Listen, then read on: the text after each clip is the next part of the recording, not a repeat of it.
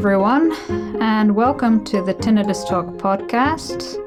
I'm here today with Bryan Pollard, and I'm especially happy to have him on because many of you guys out there have been asking us for quite some time when are you going to do an episode on hyperacusis?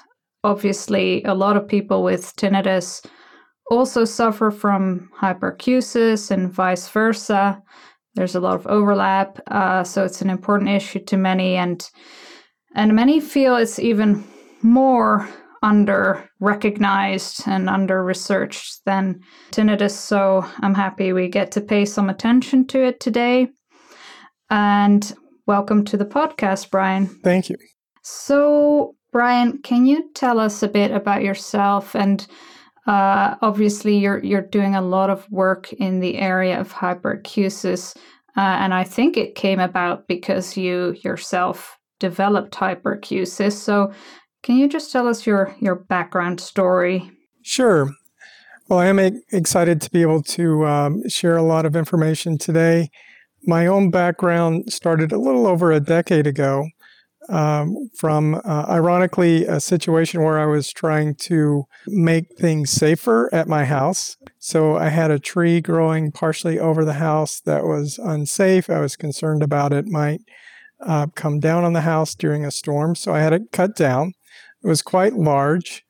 And um, I was at home from work to watch the procedure because it was actually a little bit of risk to part of it uh, hitting the house in the cut down procedure. And so, um, after staying outside while they were using chainsaws to cut it down, I was quite relieved that it was down safely.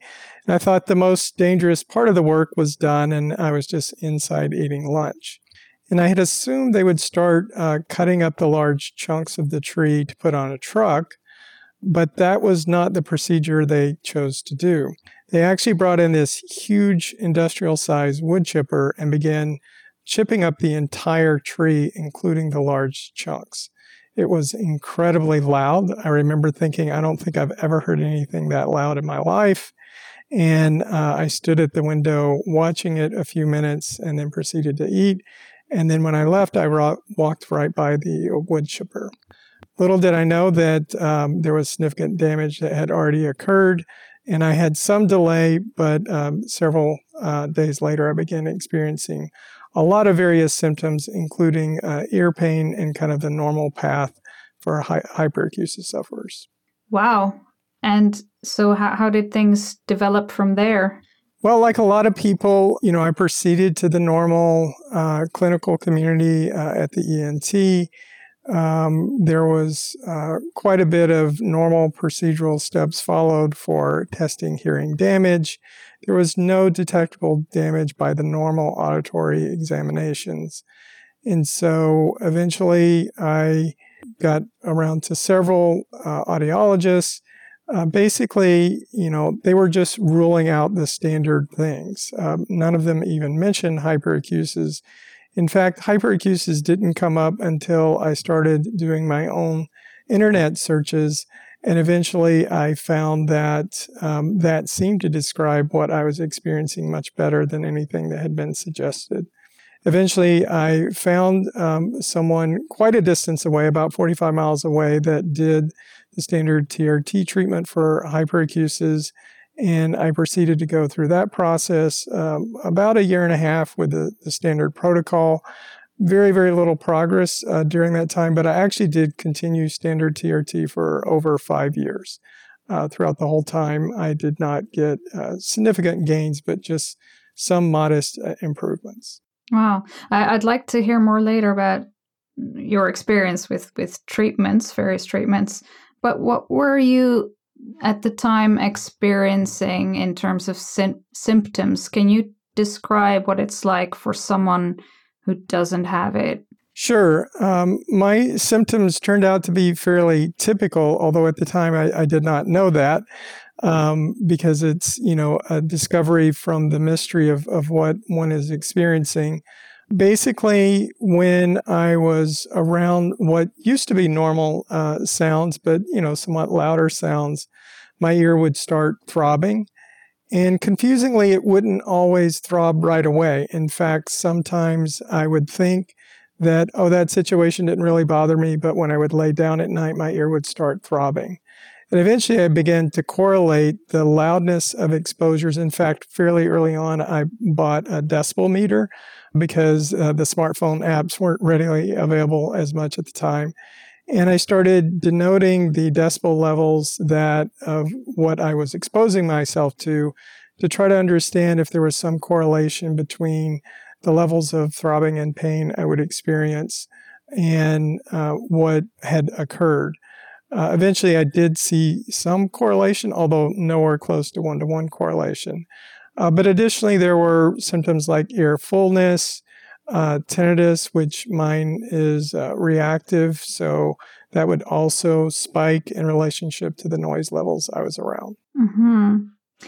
How did you go from being someone struggling with hyperacusis to becoming sort of an an advocate in this space because you actually do quite a lot for for other people with hyperacusis can you tell us a bit about your work in that regard well my involvement was somewhat natural um, because i was uh, an engineer at a highly uh, tech oriented company where my role had developed into one of solving technical problems I had uh, studied uh, a number of innovative problem solving methodologies, including some that had uh, some significant online tools to things like a patent database. And so I started looking at this problem like I was examining more technical problems at work, which, you know, was not in a biomedical field.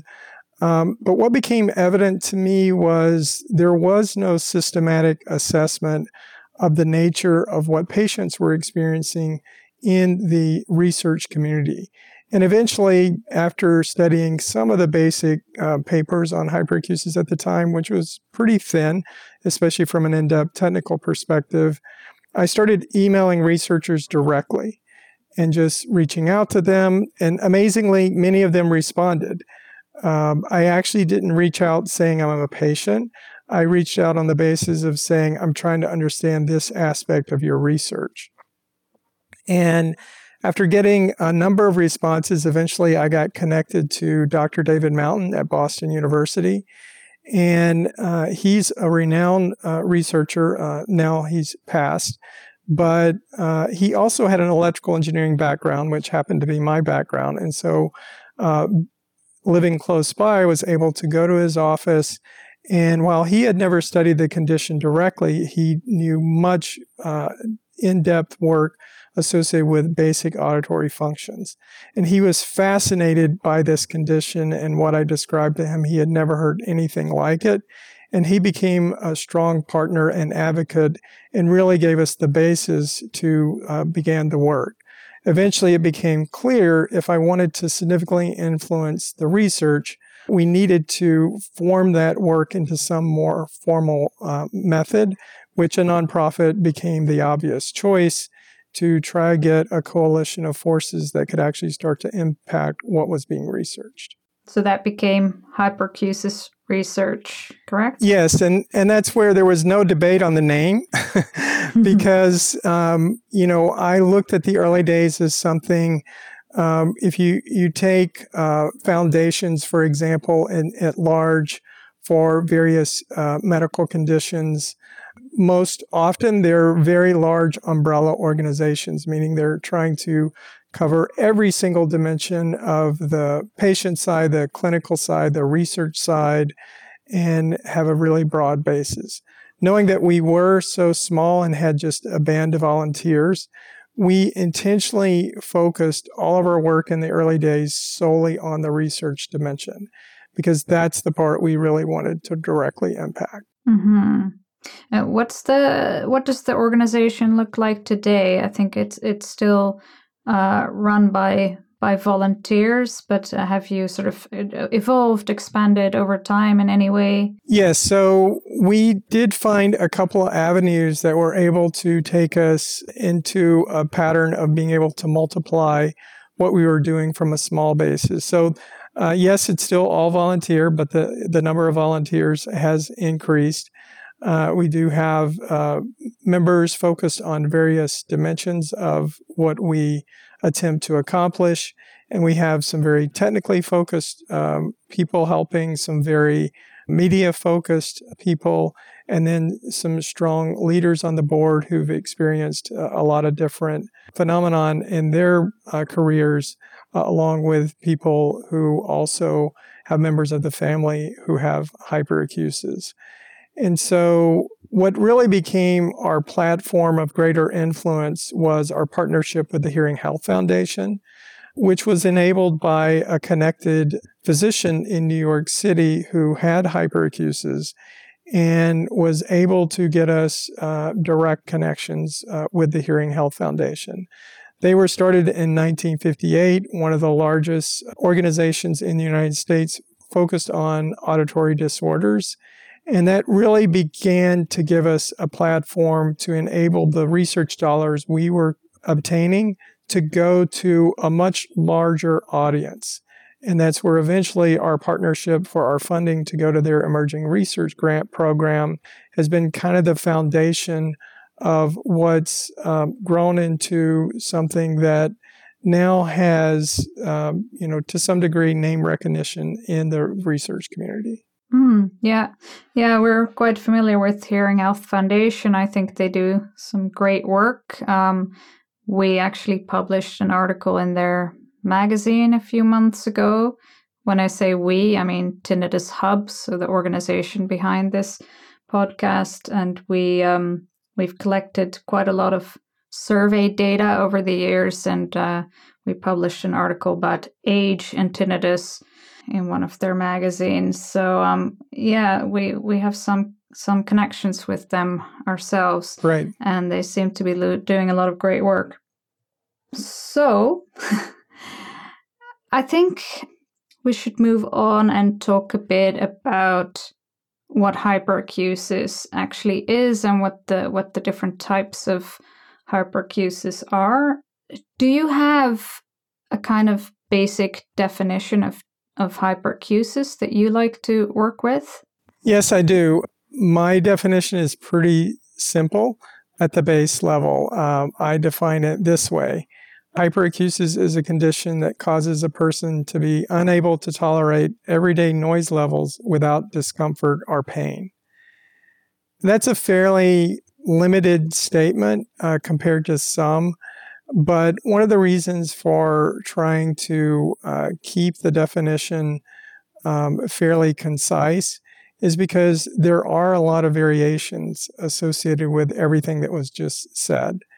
And um, most interesting in the history of the definition of hyperacusis is how the word pain has been either in or mostly out of that definition.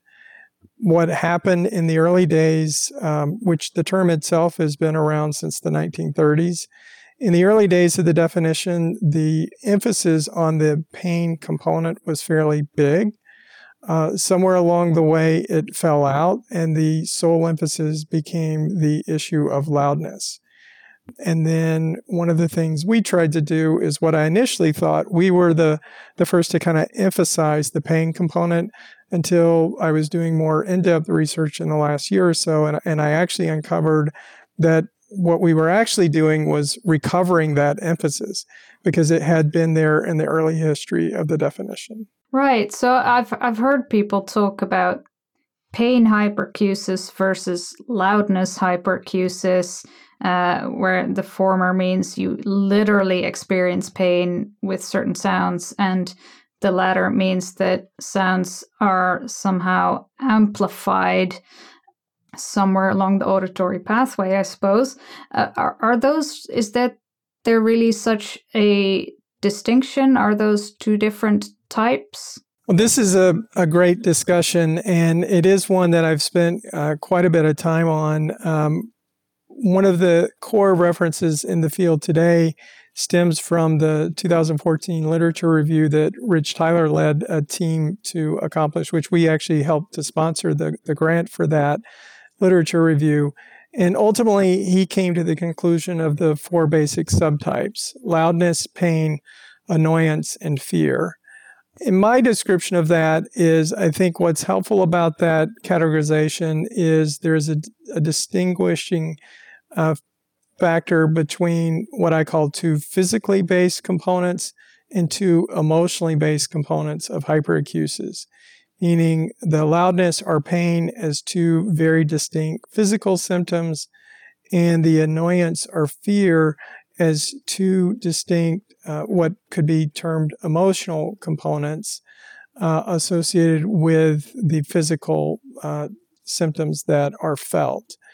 And so those are not what I call perfect, meaning you could probably come up with a few other ways to um, parse that out.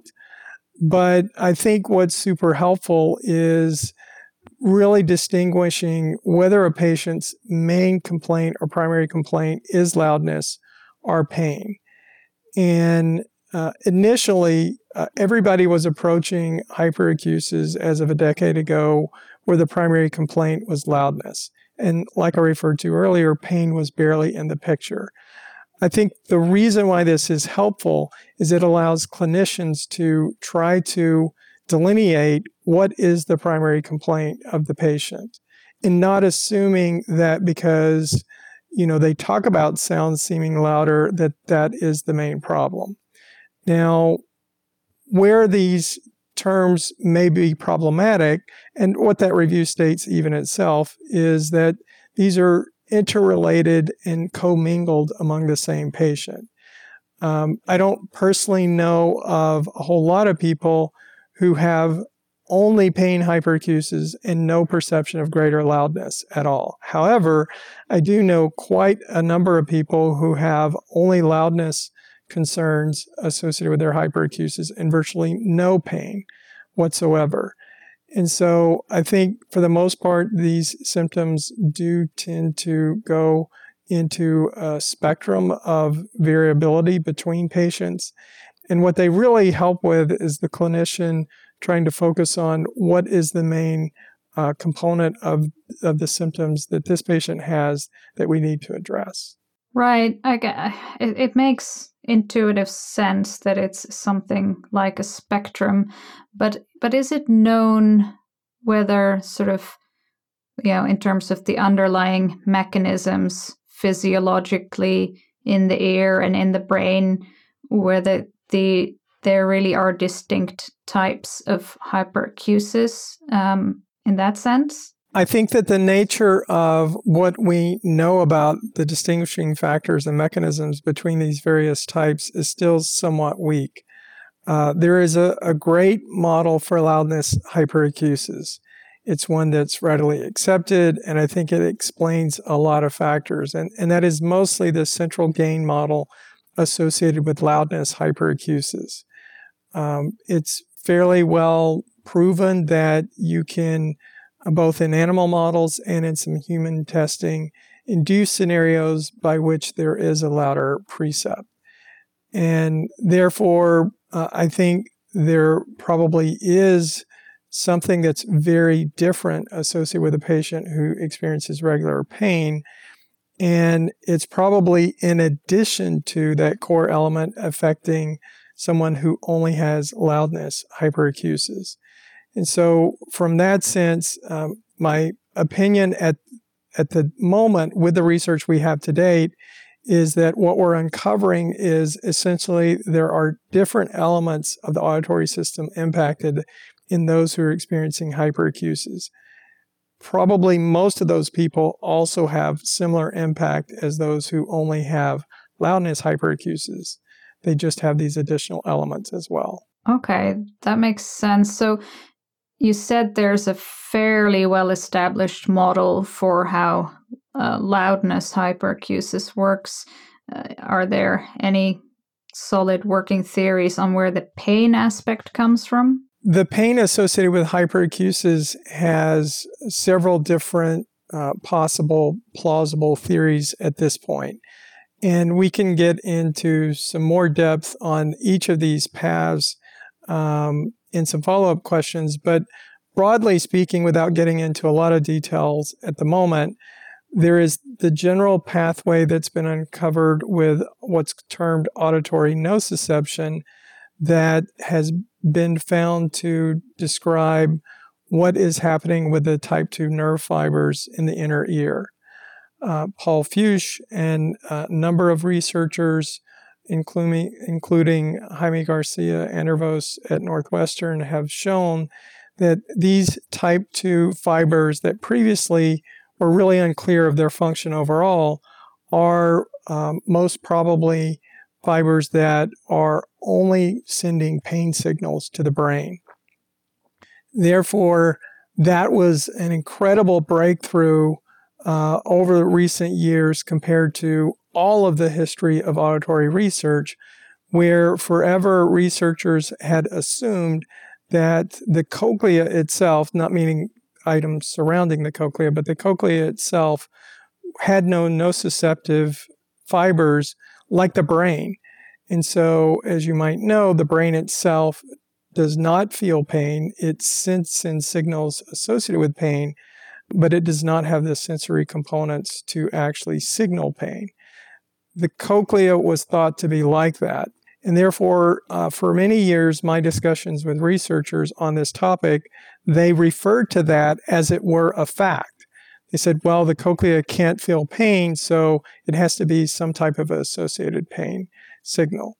Now that this whole pathway of research associated with the type 2 nerve fibers has been determined, then there's a whole new uh, door that's open associated with then if that is in fact the mechanism for some hyperacusis sufferers, what is enabling those fibers to start firing at noise levels different than it would take for them to fire at for an, a person who's healthy? And that's where that pathway of research is currently at. The other side of research that also is gaining a lot of momentum is uh, sensory mechanisms associated with inflammatory responses for the middle ear. And this is equally gaining steam as a potential key player for some sufferers as a source of pain. And there's quite a bit of growing evidence to indicate that for some people, this may very likely be where the pain me- mechanism lies. Interesting. So it sounds like there's been several breakthroughs actually in recent years to the point where we now know that different parts of the ear can you know have pain receptors so i guess then the question is why they're more easily triggered for some people than for others um, but it, but it makes sense as well when you think about it that because i think anyone eh, experiencing a loud enough sound feels pain in their ear well, that very question itself baffled researchers for years. This was the question I first brought to Dr. Mountain in 2011. I said, Can you explain to me what the threshold of pain is for a healthy person and why it is happening? And he could not. Hmm. And he admitted that the field did not actually know exactly why there was a threshold of pain for healthy people. Um, so that's been a core basis. In fact, I termed, uh, coined the term noise induced pain from the classic term noise induced hearing loss to help the entire field understand this is what we're attempting to uncover. Wow. So, uh, yeah, it sounds like you've really driven research forward in a, in a good direction in that sense. So I want to um, we'll get back more to research later, but just a final question on definitions. Um, you mentioned briefly as well that you uh, experience reactive tinnitus. So, and we know a lot of people with tinnitus talk about this, and also people with tinnitus who have not been diagnosed or don't you know define themselves as hyperacusis patients but they will nevertheless talk about how certain sounds trigger their tinnitus make their tinnitus louder temporarily.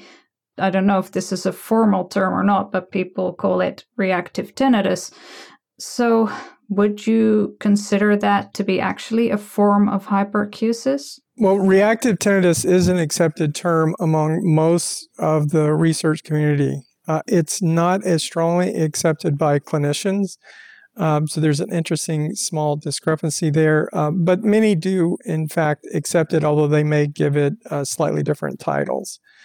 Um, having attended, you know, many research conferences, I've heard uh, a number of talks that uh, refer to this, and um, I would personally keep it under the tinnitus category, just as a subtype of tinnitus, and I think it is one that likely follows a similar mechanism as those whose hyperacusis gets worse with loud sounds because they frequently go together, not for everyone, uh, but uh, for those who do have hyperacusis and have tinnitus, many find that these cycles of what become um, elevations in their pain associated with loud noises, they were recently around there's also elevations in their tinnitus at the same time.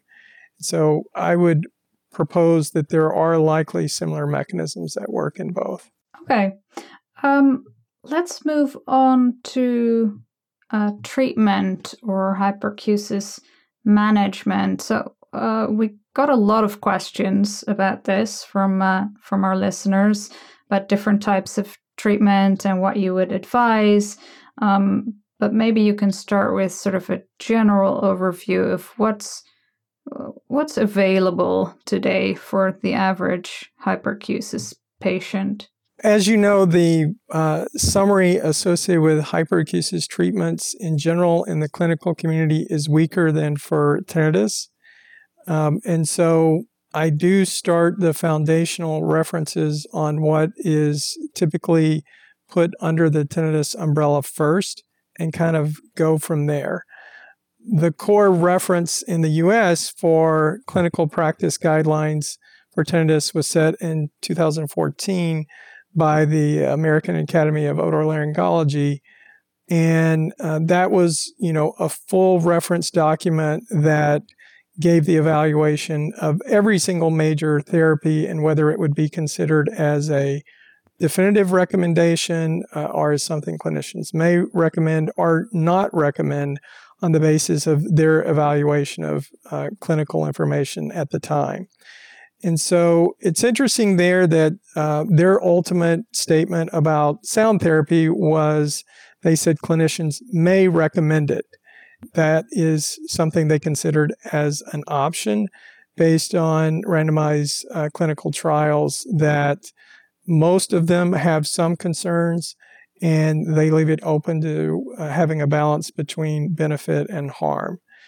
And so, with that as my foundation, I, I do personally think the evidence for hyperacusis for sound therapy has an even greater weakness than stated there.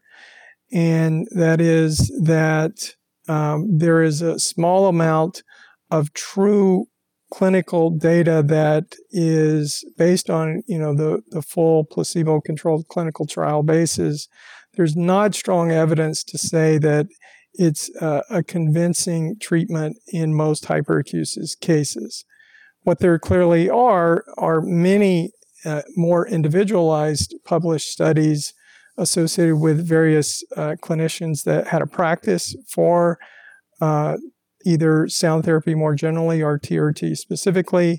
And there are many types of case studies that show a lot of evidence in the individual cases that there was great value to a certain patient population.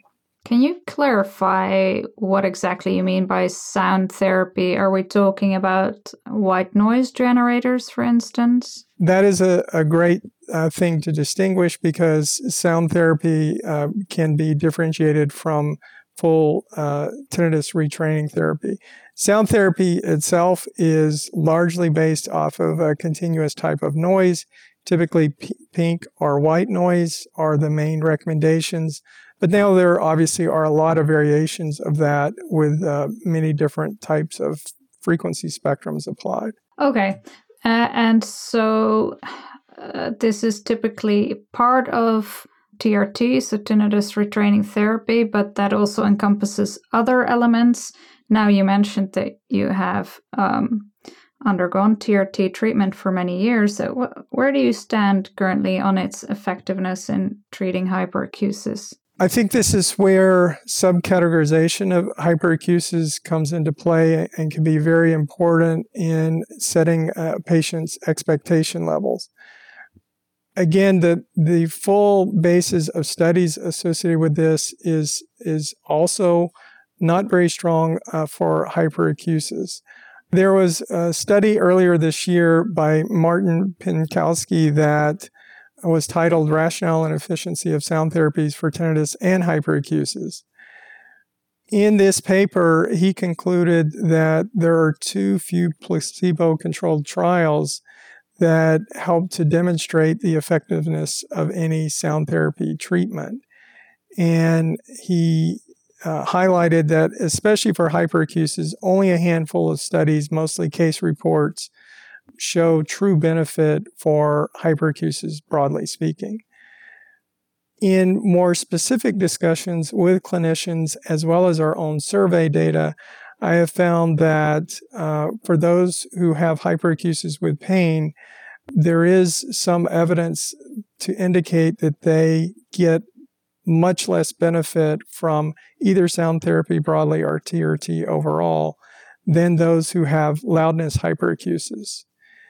So at the moment, what uh, I'm sensing is that for those who do only have loudness hyperacusis, there's likelihood of a positive impact from sound therapy, and the range of benefit is quite big, depending on both severity and maybe the protocol types and, and more the specifics around their the individual cases.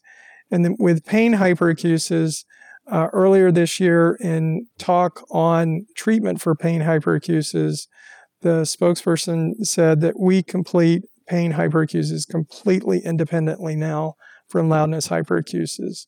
And it requires a much more tailored approach.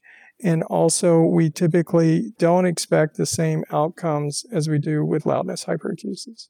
That sounds like a big step forward. Um, but I can imagine it's not something that's fully ingrained in you know clinicians generally out there in the world. Uh, I, I, I don't know how many audiologists, for example, would really make this distinction. Sure, I think it's not popular yet, uh, but I think we are getting some momentum to having more people understand this problem of you know the history where this was not distinguished very well and currently where we are able to get some uh, different types of understanding.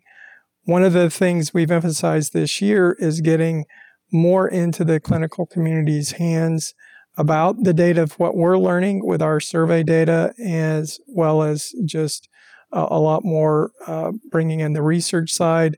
And so we've had a publication both in the Hearing Journal and in the ENT and audiology news magazines that uh, are for clinicians. So that's a big aim we have right now is really helping to get this information into their hands.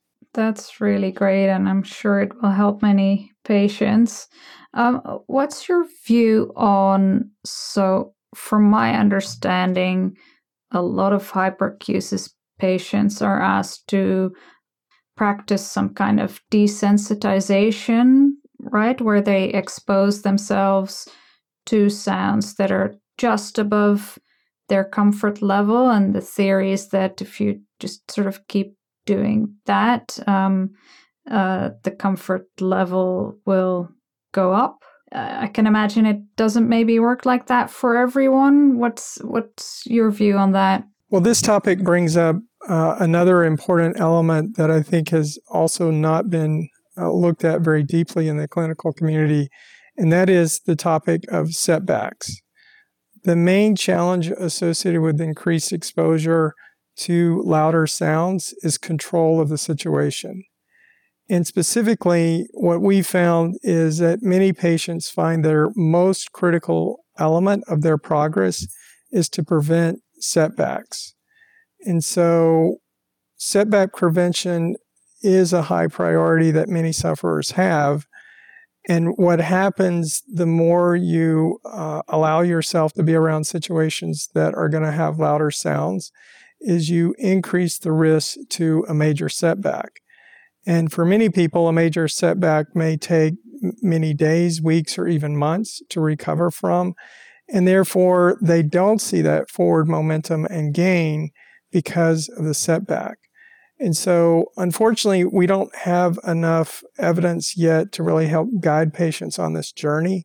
Most determine this themselves. They kind of figure out that magical threshold for themselves, and they're able to make progress without lots of setbacks. And so, um, I think, unfortunately, this is something that it's going to be a while before we can have a clinical type of recommendation but at the individual patient level, once you kind of know where your limits are for setbacks, I think it's important to prevent those in order to maintain forward progress. Wow, this is, I imagine, a very I don't don't know how this is talked about in the in the hyperacusis community, but in the tinnitus patient community, which obviously includes many people with hyperacusis, there's there's always so much talk about protect protection and and what's over when is protection over protection and how do you strike that balance between protecting just enough without going crazy and you know completely isolating yourself and locking yourself in a soundproof room kind of thing? So we see so many debates about this on the tinnitus talk forum and it's and it's really tricky because i can imagine for some people yeah they do require that level of protection or maybe temporarily require it um, in situations that would be totally okay for most other people.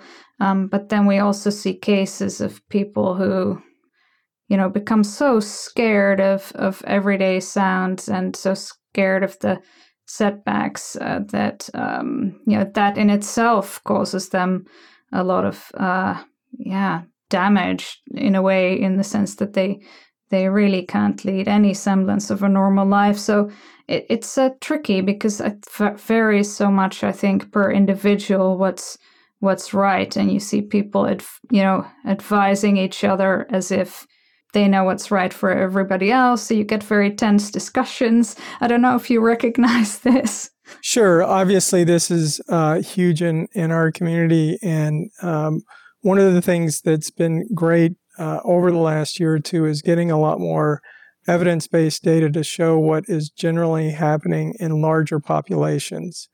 Uh, we did find in a survey this summer that when uh, was completed by over 350 people that uh, setback prevention was more important to them than the things associated with uh, just general loud sounds, uh, you know, becoming more tolerable. In other words, they would much more prioritize uh, not having a setback over being able to tolerate slightly louder sounds. So the question becomes what exactly is happening with a setback physiologically? This is a new aim and emphasis we have with researchers to get this studied in animal models because, in fact, we have had what I would say risky advice going to patients who are all lumped together into one large category. And if you, as a uh, clinician, do not really understand what is happening physiologically, and yet you advise a patient to a certain level of exposure and they have a huge setback, you don't know what that's done to them. And I think most importantly, on the research side, what we want to see happen is we want to see the evidence gained that helps to demonstrate is there a physiological change that's happening along the auditory pathway, starting with the middle ear, or is this something that is more perception based? Mm. The evidence that I'm seeing is starting to give the impression that I think there is a physiological change that's happening, even though we don't fully understand what that is. And therefore, like any other injury, uh, re injury becomes a dominant concern. um, if you have uh, a joint problem that you consistently re injure, you will never get the healing. And so I think it, there is a trade off that has to be found. And I think it's much further beyond the scope of the psychological realm than has been thought. I think it's over categorized as a psychological concern. Obviously, there are psychological components to the decision, um, but I think the physiological part is one that we can get a lot more evidence to help patients make better choices while we search for the cure. Well, that certainly would make this whole discussion a lot more objective. Do you think it works the same for tinnitus, by the way? Because um, a lot of those discussions, tense discussions that I mentioned, are from people uh, with tinnitus who whose tinnitus gets worse, you know, after being exposed to to certain sounds, and then other people saying, "Well, no, it's not." It's not because of the sound exposure, it's because of your emotional reaction or, or, or fear that your tinnitus is getting worse, which could also be the case because we know that stress can trigger tinnitus. So it's very hard to make that distinction. But do you think what you were saying applies to, to tinnitus as well? Again, I think it, it definitely applies in some cases. Um, it's hard to say whether it's a high percentage or, or a low percentage. I think there is quite a bit of crossover. Stress itself is a very interesting phenomenon. And even in uh, research papers I've seen presented uh, at ARO, the Associated, Association of Research for Otolaryngology, I've seen differences in perspective about stress factors, whether or not they were causative are uh, a result of the impact. And to me, this is uh, too easily um, automatically assumed to be causative. And my perception is we need more research to understand when the stress, in fact, may be uh, this, the additional stress hormone impact is something that occurs because of the event and is not a, a factor in causing it. But that is still debatable. I, I certainly don't have the science to try to prove it today but I'm trying to get researchers to think about ways to put more science into this rather than having the baseline assumptions that's always been there. Yeah, I think that's much needed. I totally agree. So let's talk a bit more about treatment options. So we've covered TRT and sound therapy. Um, uh, are there any other viable treatment options at the moment? I, some people have mentioned some kind of surgery, which I really don't know what it's about. But are you aware of any kind of surgery for hyperacusis? Sure. I mean, uh, there's a physician in Florida that's really promoting this right now, and it's gaining some momentum, taking the nature of what's been done for superior canal dehiscence where there's round or and or oval window reinforcement procedures to stiffen those to kind of dampen all sounds. He's uh, put some information uh, present that is indicating a lot of positive impact. So uh, that's, I think, good news for those who find benefit there. Uh, but it isn't helping everybody. Uh, I do know of cases that it has not helped at all. And there are some concerns in the deeper research community associated with the model of what he's presupposing it's doing that it could, in fact, do something very different um, on the basis of, of what's being learned in the research community. So it's not actually a new procedure, it's just new that the procedure is being done solely on the basis of hyperacusis. Um, we're obviously very interested in keeping a close eye on it. Um, but right now, I I don't see enough evidence that it, it could be a purely recommend. I think every patient has to really understand what's going on with the process and the protocol and the risk uh, to see if it, it could be beneficial.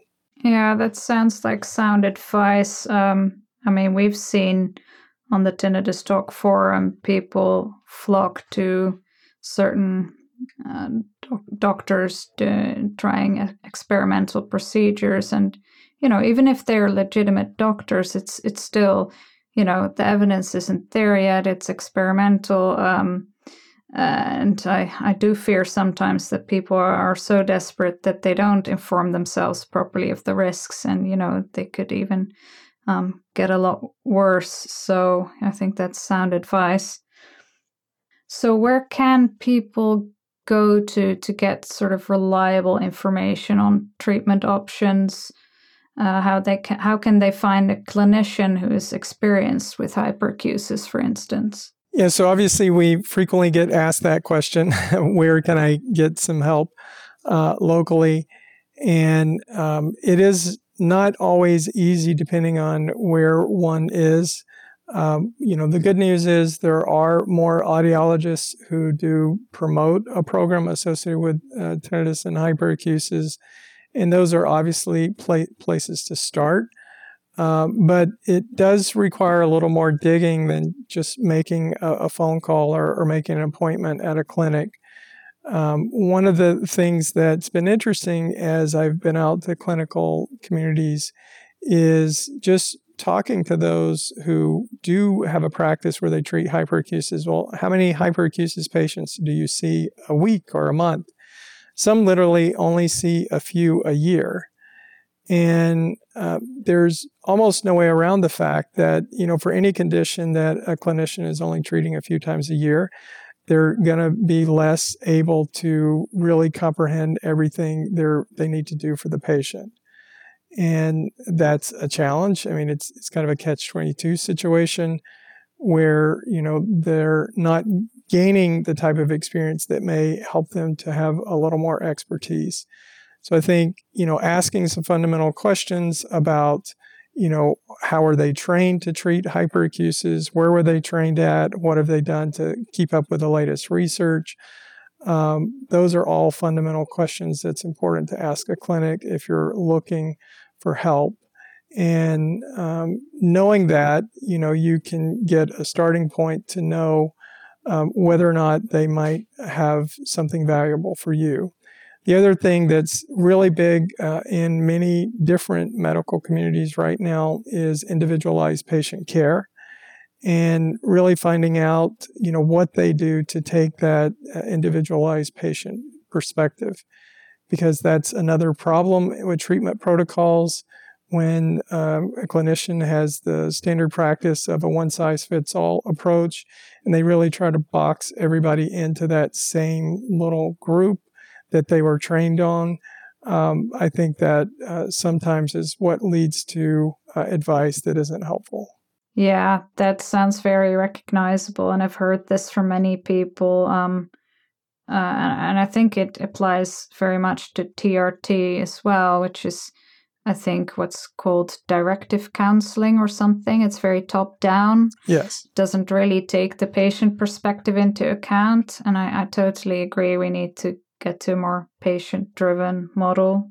What would you say to someone with hyperacusis who has already tried many different things? So they've already tried TRT, sound therapy, psychotherapy.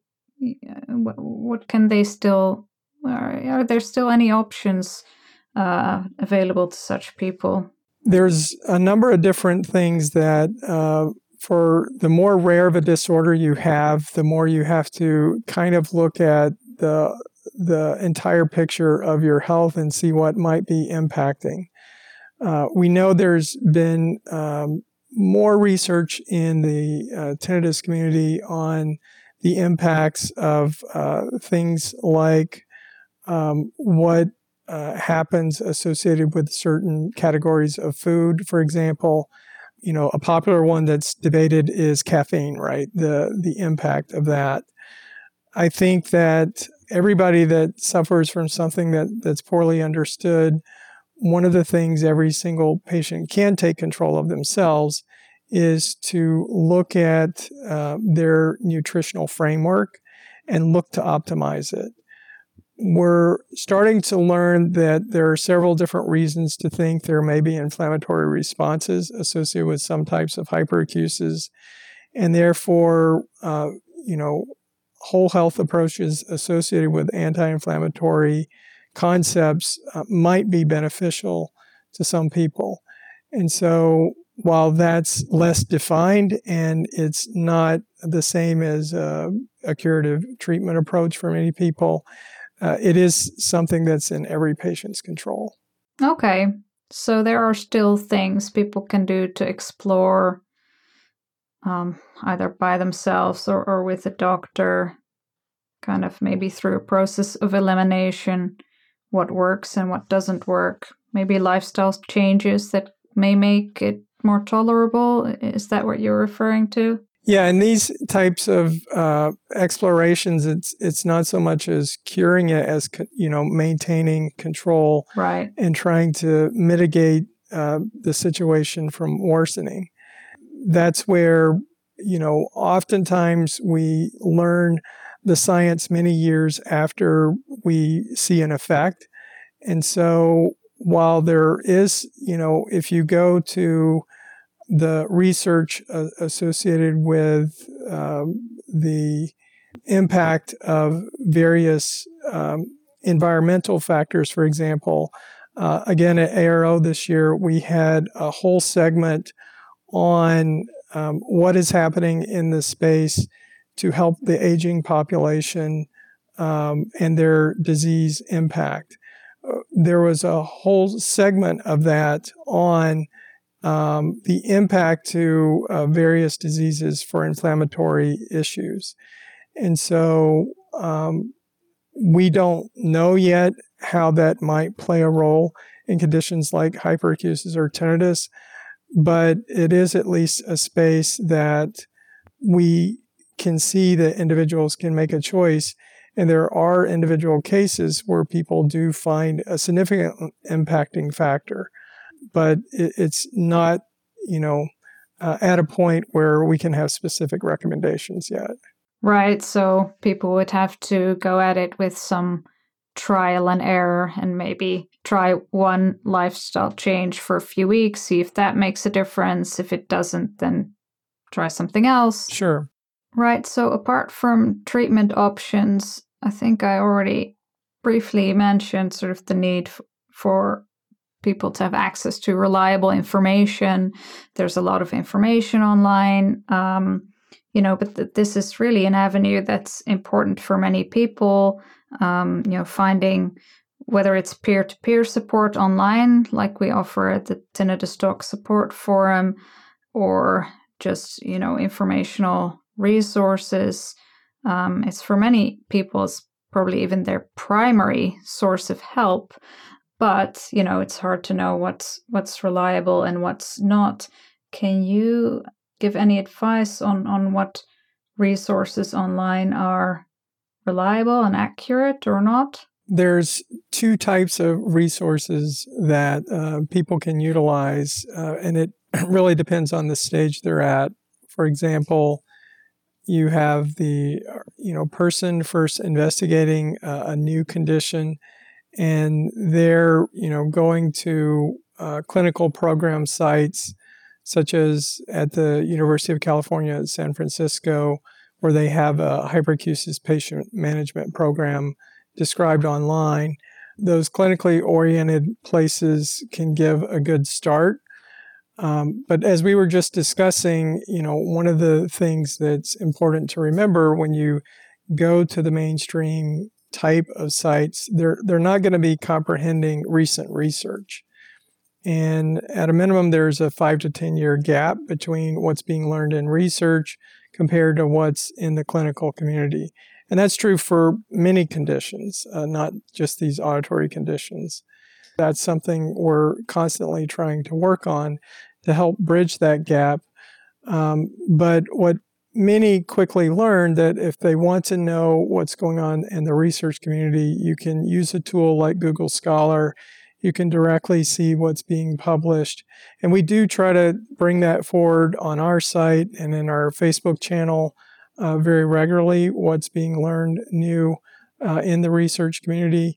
And I think that can be really helpful to patients who've already done a lot on their own and they really want to know what's being uncovered that might be helpful.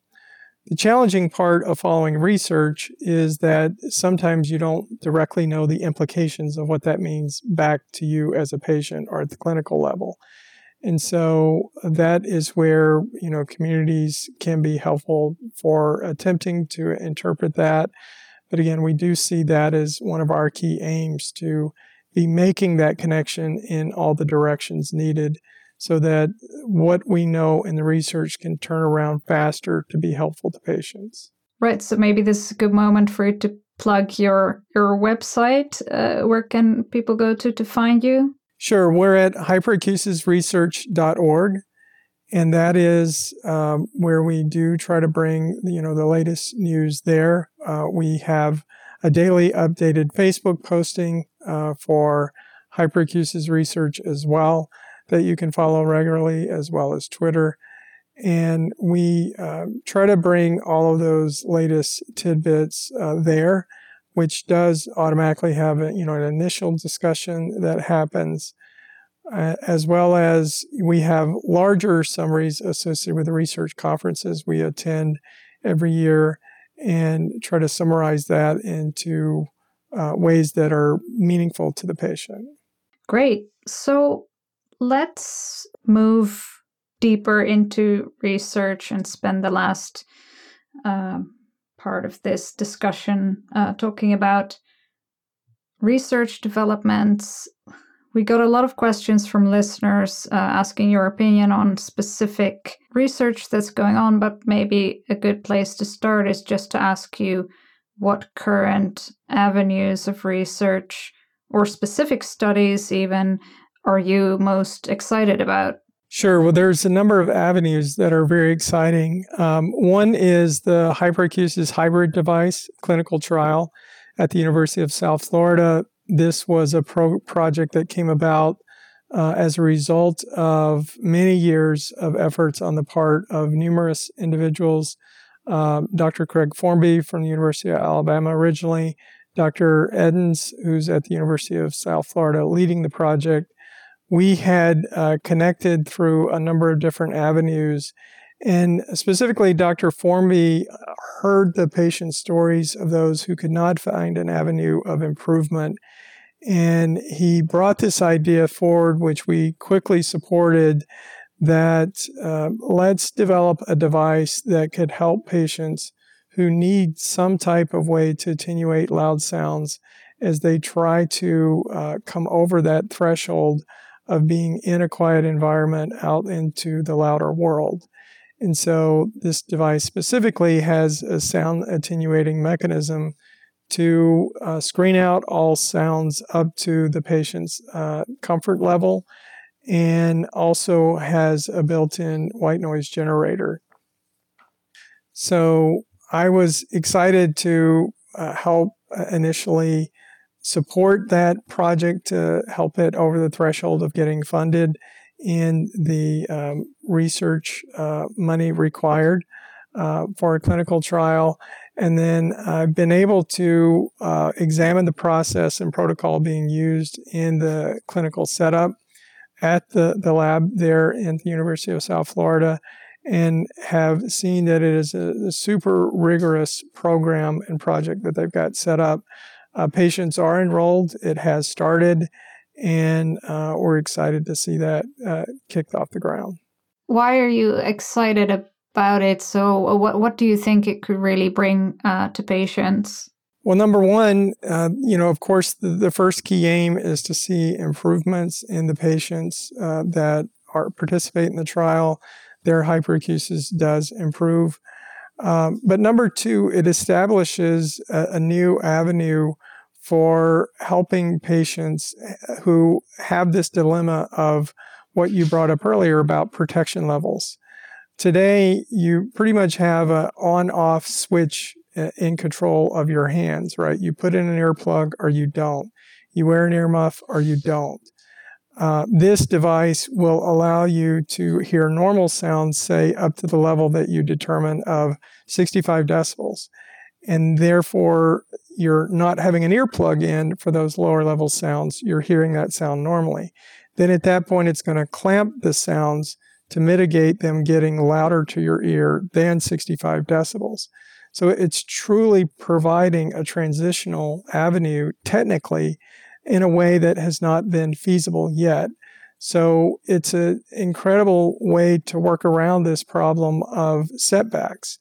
Um, if the project is successful and proves to have that kind of value, this will be a great tool to try to make continued progress and not have setbacks along the way because previously you had to make that choice. Oh, I have an earplug or I don't. This way you have the benefit of an earplug all the time you need it because the device is there, but you don't have to get all sounds muffled uh, that are below your comfort levels. You hear them normally.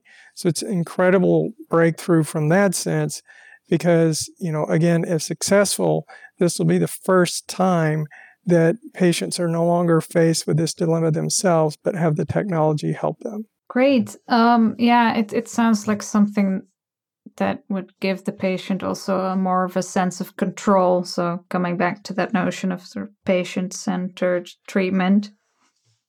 But what about uh, the work going on around hearing regeneration? Is that something you're following? And do you think it could provide a plausible treatment avenue, maybe for pain hyperacusis? Sure. Yes. This is uh, also obviously in the long term strategy of everything. This is the, the center of the future. Um, we happen to have uh, forged our partnership with the Hearing Health Foundation um, the year before they kicked off the Hearing Restoration Project in New York City. So I was able to attend that and to see that firsthand, uh, the program rolled out. And ever since then, obviously, uh, we've followed this work very, very closely uh, in the many different dimensions that it covers, right? From sensory hair cell regeneration to notch signaling pathways to many genetic reprogramming techniques that are all, go, you know, part of what it's going to take to have a successful hearing restoration.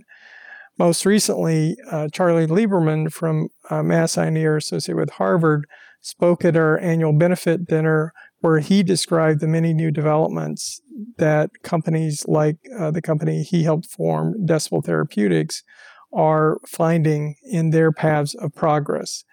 And so um, this is critical to the future of many different auditory conditions. Now, we don't yet have the evidence to say where exactly will be the intercepting point associated with their work and hyperacusis, and even more specifically, hyperacusis with pain. Um, we do know that um, there are possible links and connections, uh, but there's quite a bit of evidence needed, you know, to prove those out. Um, so, to use a bad pun, we do have the ear of these researchers um, so that when they're investigating the paths they're investigating, they can keep in mind hyperacusis as a component of where that research may lead. And oftentimes I find that by having a condition in mind that can alter projects and programs today that can therefore make that connection in the future that's needed to know exactly how it will apply and when it can offer help. Mm, yeah, that that brings up also an interesting question that one of our listeners asked. Um, you know, it's kind of related to this whole, you know, interrelation of all these various auditory conditions. Uh, and the question was if there was a cure for tinnitus, do you think it would cure hyperacusis as well? I think there's a much better chance that would cure loudness hyperacusis than pain hyperacusis. Right.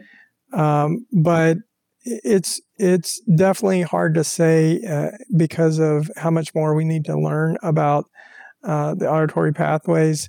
I think if you take, for example, the central gain model, which may play a fairly evenly strong role in both tinnitus and loudness hyperacusis, if you're able to impact that mechanism positively, likely people with both conditions would get benefit but I'm I'm not so sure that in that case there would be benefit for those with pain. Right.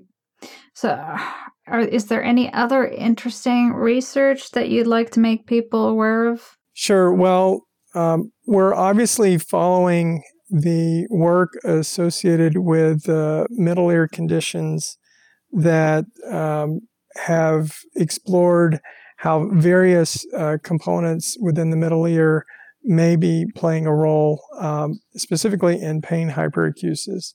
What was first uh, coined uh, actually back in the, the 1980s, uh, tonic tensor tympani syndrome, is one of those that we followed. Uh, Damien Ponsot in France was a, a, key researcher that helped me to be connected to this work, and he's done some great summary of this uh, functional basis of what this um, tensor tympani is doing. These, you know, more recently, Myriam Westcott's work is one that has helped to dissect the details of the symptoms patients experience that she feels confident is uh, interrelated to mechanisms that probably do play into uh, pain hyperacusis. So that's definitely one that we're following closely. I have a, a number of key connections uh, to the, the folks involved here, and um, I, I do believe this is going to have a really a strong impact to a subset of the population. Yeah, that's that's very exciting, um, and I'm I'm learning a lot of new things here as well because um, since I don't have hyperacusis myself, I've been following the tinnitus research more closely. I, I want to start wrapping up, and I have a, a final question for you. But um, before I ask it, just want to check with you whether there's anything at all that um, you still want to cover or, or comment on.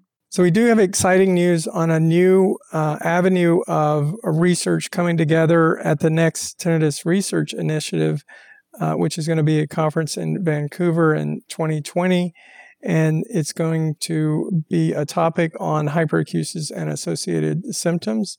So this is going to specifically dive into some of Myriam's work. She will be a part of it, Myriam Westcott, as well as a number of other key researchers um, who are coming together to look at the mechanisms of hyperacusis associated with uh, musculoskeletal disorders of the head neck complex including the middle ear, the trigeminal nerve, and inflammatory responses. So we will be able to participate in that. Uh, it's significant for two reasons. First is it's the first time at a forum of this level that these topics are going to be uh, getting this kind of attention um, associated, especially with these inflammatory and middle ear uh, components. So we're excited to get that out into the research and clinical world. It's secondly also exciting because TRI does not often cover hyperacusis. And this will be a really important avenue where, you know, as many uh, as 400 participants will get to hear about some of the details behind what's going on in the front for hyperacusis. And so we're really excited about that. Yeah, well, I'm excited about uh, attending that symposium because I plan to be at the TRI conference in Vancouver, uh, hopefully with a few other Tinnitus Hub volunteers. And uh, it'll be great to meet you there in person as well because we haven't met in person. Yes, great. so, Bryan, um, final question what, what can people, regular people with hyperacusis who want to see the research move forward and who want to uh, help researchers get to that cure, what can they do to facilitate that? And many people ask me, well, how long will it take to find a cure? And um, there's obviously no easy way to answer that. But one thing that we do know as a general rule of thumb in the medical research community is the more researchers tackling a problem, the faster progress will be made uh, to find a cure. And as we know, researchers need funding, and funding comes in multiple ways. Uh, a core way is large institutional grants, uh, typically from large governmental sources, uh, but also nonprofit funding. One of the drivers to both of those arenas is media attention. And the first thing I always point individuals to if you have an avenue to where you can get media attention on the problem of hyperacusis, whether it's your specific case or someone you know with hyperacusis, you can get it in print, you can get it on TV. Uh, that is critically important because um, people don't support something they've never heard of very easily right? And um, we do live in, you know, a very media savvy age. Uh, there are lots of avenues that offers uh, a lot of different ways to get the word out to help more people in the public understand, hey, this is a, a phenomenon, this is a condition that needs your support. In the US, I've specifically been told by our government agencies that they look critically to patient advocate organizations to determine their priorities. They literally said, hey, if there's a condition that has no patient advocacy group, it's highly unlikely we would fund anything for that problem. Hmm.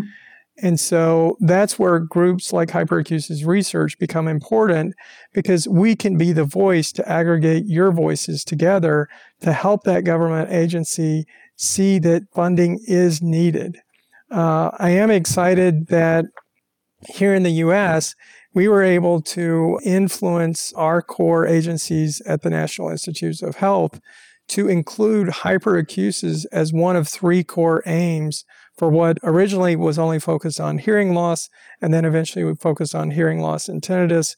And now hyperacusis is that third bullet to their aim. And so that took a lot of work. That took a lot of influence. That took a lot of years. And that helps those grants that get to those people's tables to be more strongly considered if they're solely for hyperacusis. And so that is key. We use the research dollars uh, that we raise money for to fund what we call seed grants, our emerging research grant program in the partnership with Hearing Health.